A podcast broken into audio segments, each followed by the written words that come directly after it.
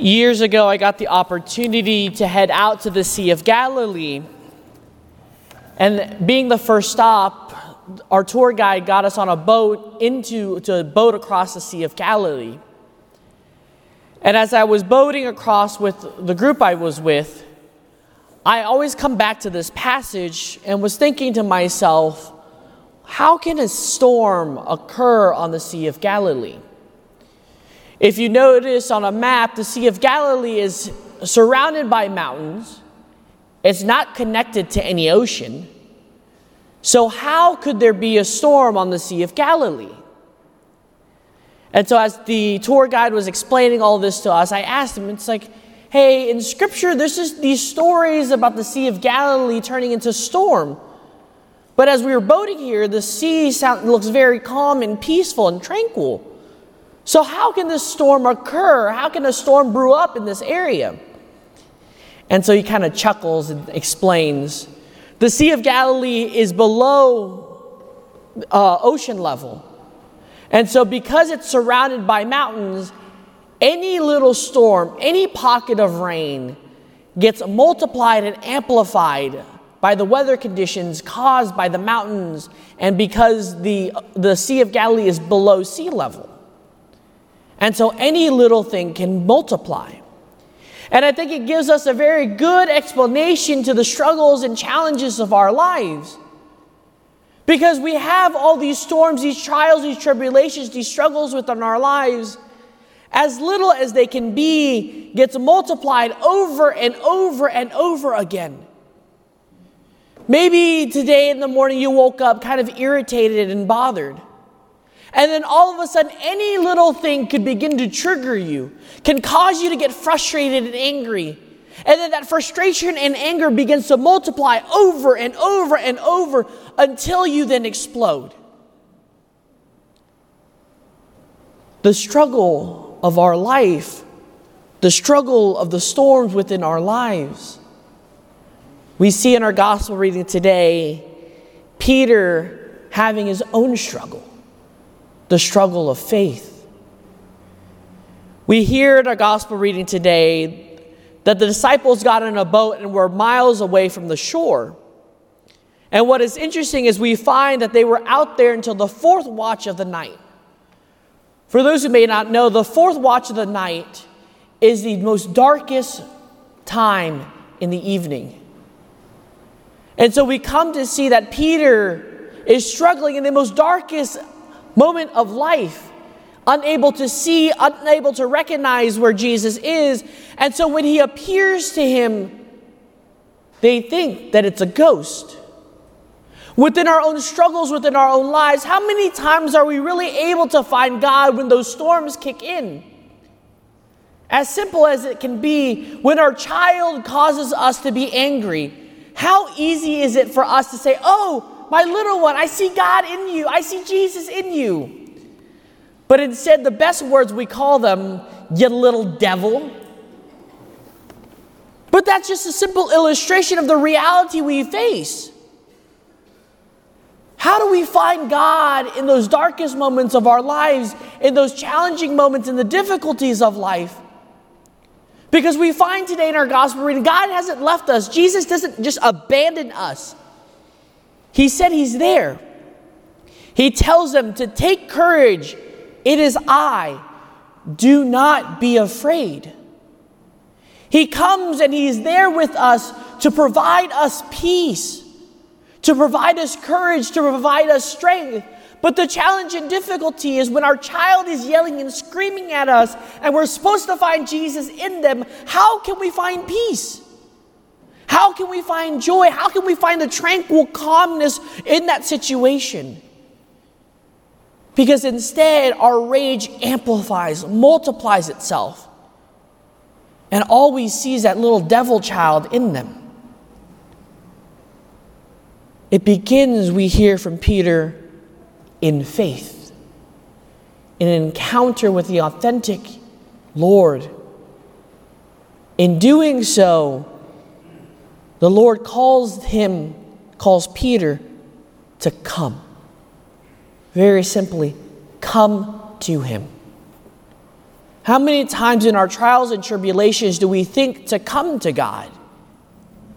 Because in, in reality, we don't want to come to God because I have control of the situation. I got it. I can handle it. I can overcome this. It's my way. I can do it. But instead, we really don't have control of that situation. And the best thing we can do is turn to the Lord and come to Him so that we can have the courage to deal with the situation the way it's supposed to. To not be afraid in the midst of those trials and tribulations, but to stand firm. But what is interesting in the word come, it's not just to come to something, but to come to Him. Come to me, all who are labor and are burdened, and I will give you rest. Coming to Him is the key. Coming to a person that we trust, that we love, that we rely on. He is our strength. He is our Savior. He's the rock of our stronghold. But we see the challenge in coming to God. It's easy in certain moments to come to Him and have faith. And we see Peter get out of the boat and begin to walk to Jesus. The strong winds caused him to be frightened.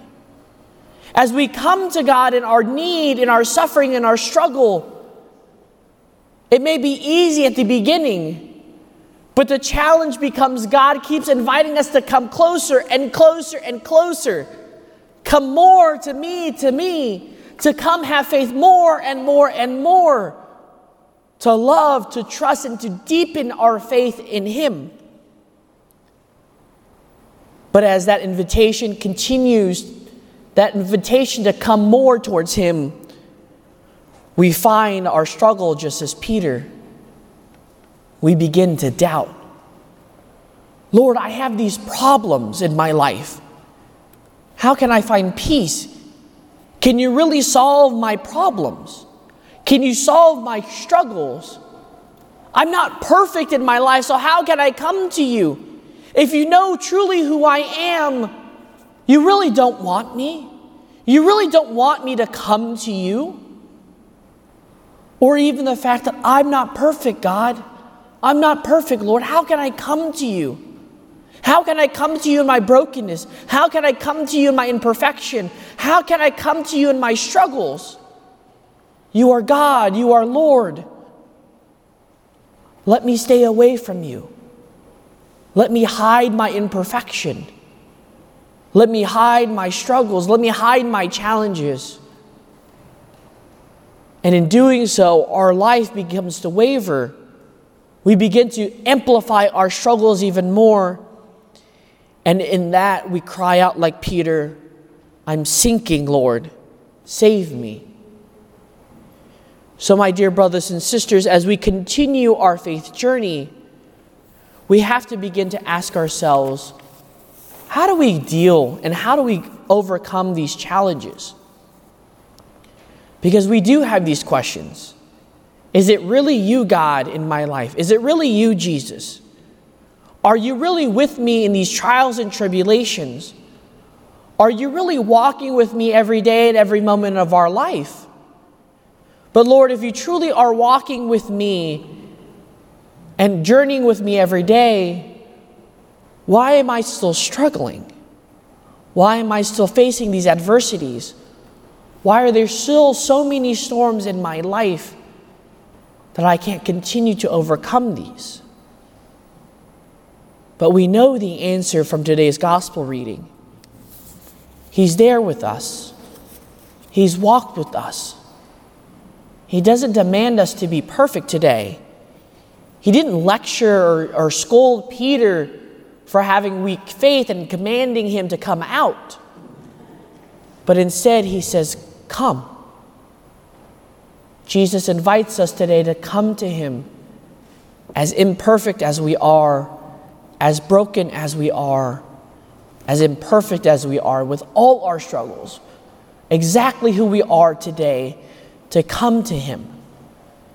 Because He will give us rest, He will give us peace, and most importantly, He will give us courage in the midst of our adversities, in the midst of our trials and tribulations.